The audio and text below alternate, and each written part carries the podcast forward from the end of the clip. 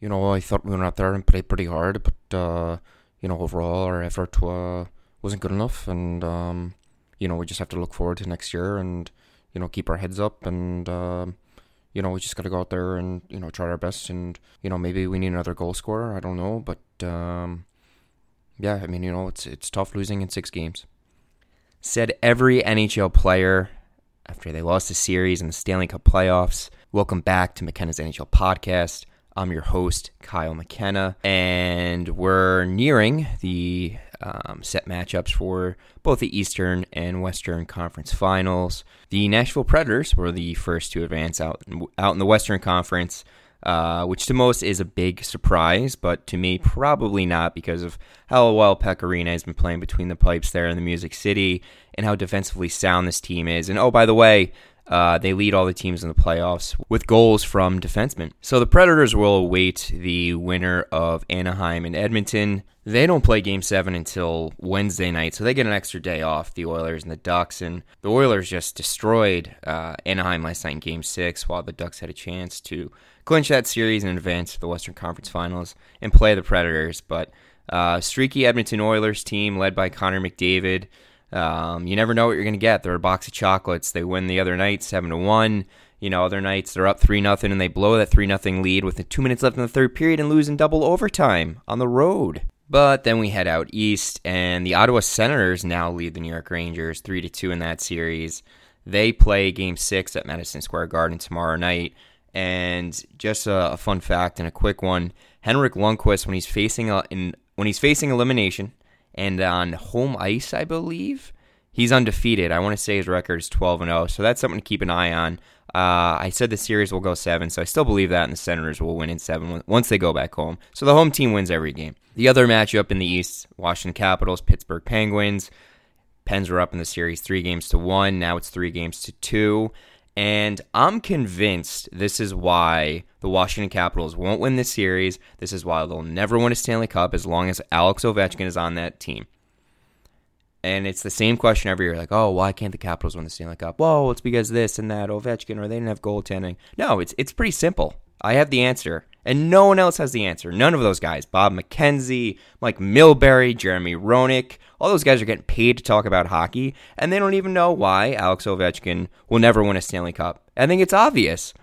Clearly, he touched a Stanley Cup at one point in his life. Maybe when he was a child or in his teens. Maybe the cup went over to Russia.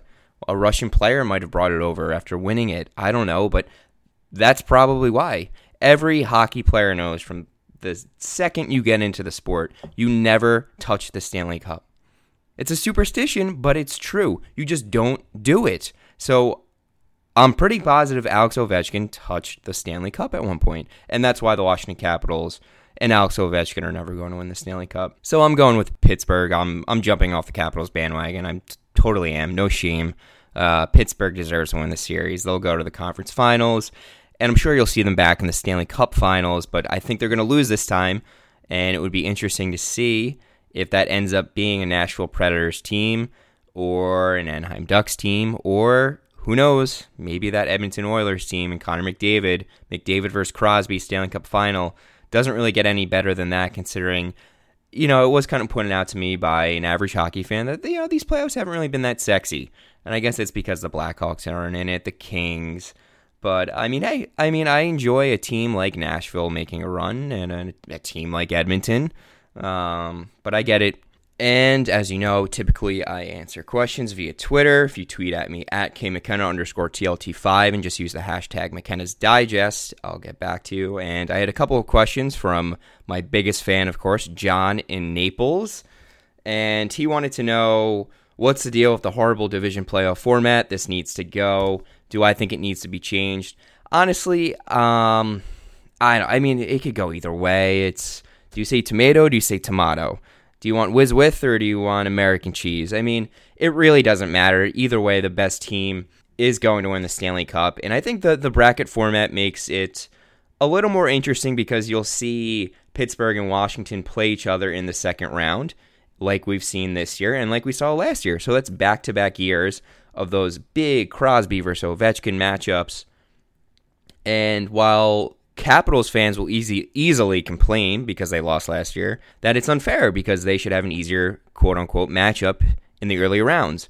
Well, I mean, hey, the Penguins aren't making excuses. They just beat you last year. They beat you a few years back. So so get it together and maybe you won't have to use that excuse. So it does. It, it creates these, you know, early division rival matchups, which I like, but it does maybe um, it does hurt some teams and their chances because they do have a bit more of a grind to get to the Stanley Cup, which I get. But I mean, I like it, and it's easier for uh, you know other average to non-hockey fans to now just look at the bracket and just know who's going to play who if they do win the series. And you can do the bracket challenge online, which I know a lot of people were complaining about that it wasn't functioning right, yada yada. But either way, I, I do. I like I like the bracket, the bracket format the NHL is using. And also, what I do like about um, the bracket format is you will see teams now like the Nashville Predators. Last year was the San Jose Sharks. Finally, whether it's going to the Stanley Cup Finals for the first time in franchise history or the Conference Finals. I mean, this is what hockey kind of needs, um, and it's something the NBA doesn't have right now. I think the NBA is brutal. Um, you only have five good teams in the league, and you know you just know which teams are going to go all the way to the finals. It's probably only going to be three out of those five teams have the best chance. Um, but hockey gives you know everyone who's in uh, a legitimate chance at going to the Stanley Cup playoffs, and I think that's essential for the game's growth because it's not all about the New York area. It's not all about Chicago when it comes to professional sports. Back in the day, it was before social media, etc. Now, I mean, hey, I give the NHL and maybe Gary Bettman a lot of credit, which people probably won't, which is fine. But that's the truth. Hockey has come a long way in the fact that the competitiveness inequality, and talent around the league with all 30 teams has excelled. And you have 16 teams who entered this 2017 Stanley Cup playoffs, and literally any one of those 16 teams had a fair chance at winning. Sure, we saw a team get swept. It was the Chicago Blackhawks, which 90% of people, I'm pulling that number out of my you know what, but it's probably a fact, picked the Chicago Blackhawks to go to the Stanley Cup finals. And an even slightly lower percentage probably picked them to win. And they got swept in the first round by the Nashville Predators, a big underdog who now are going to the Western Conference Finals for the first time. That's exciting. What's not exciting is in the NBA when LeBron James and the Cavs sweep the Toronto Raptors. The Cavs were a two seed, the Raptors were a three seed, and they seem to meet in the playoffs every year. And it's like, okay, if you beat them in six, five, even just win a game, make it somewhat exciting and dramatic. Eh, the Cavs or any team LeBron is on, and now you have the Golden State Warriors. It's just like they run through everyone. It's just it's not fun until the finals when you know LeBron versus whoever's the best player at West or team you know faces off against each other. So I'm I'm for the the bracket format, and also I just I do I salute my own sport. I think they did a fantastic job, or they've done a fantastic job over the years, and just in help building that equality um, and talent level and competitiveness around the league as compared to maybe some other sports. So I think it's exciting. So tonight it's the Penguins and Capitals. They face off in game six in Pittsburgh. Washington hoping to take tonight's game and then head back to Washington, only to let the Capitals fans down even more because we all know Alex Ovechkin probably touched the Stanley Cup as a younging and he's forever cursed and he will never win his own Stanley Cup.